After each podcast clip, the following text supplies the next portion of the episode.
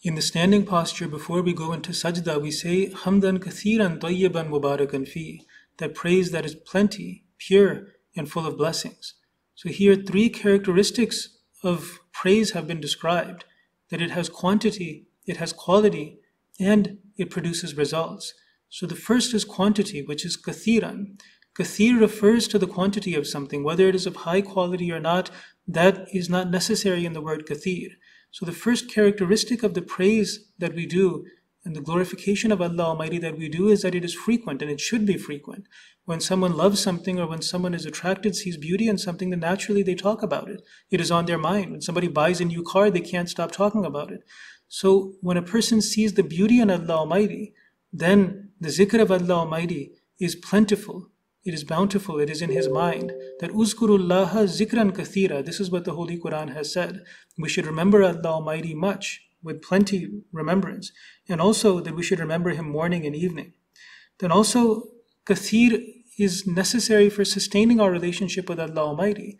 When we know someone, then we remember them often, we interact with them often.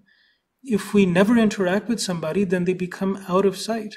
And someone who's out of sight is out of mind. So a person who never remembers Allah Almighty, then the absence of praise for Allah Almighty will necessarily be replaced with praise for the world. Our heart can't be devoid of love and praise. It can't be devoid of attraction. It has to be attracted towards something. So our heart does not remain idle in the same way that our mind never remains idle either. So when there is an absence of zikr of Allah Almighty, and the zikr is not kathir, then it is our heart becomes inclined towards the praiseworthy and beautiful things that we see and observe around us in this world. So the first characteristic of praise for Allah Almighty is that it is kathir.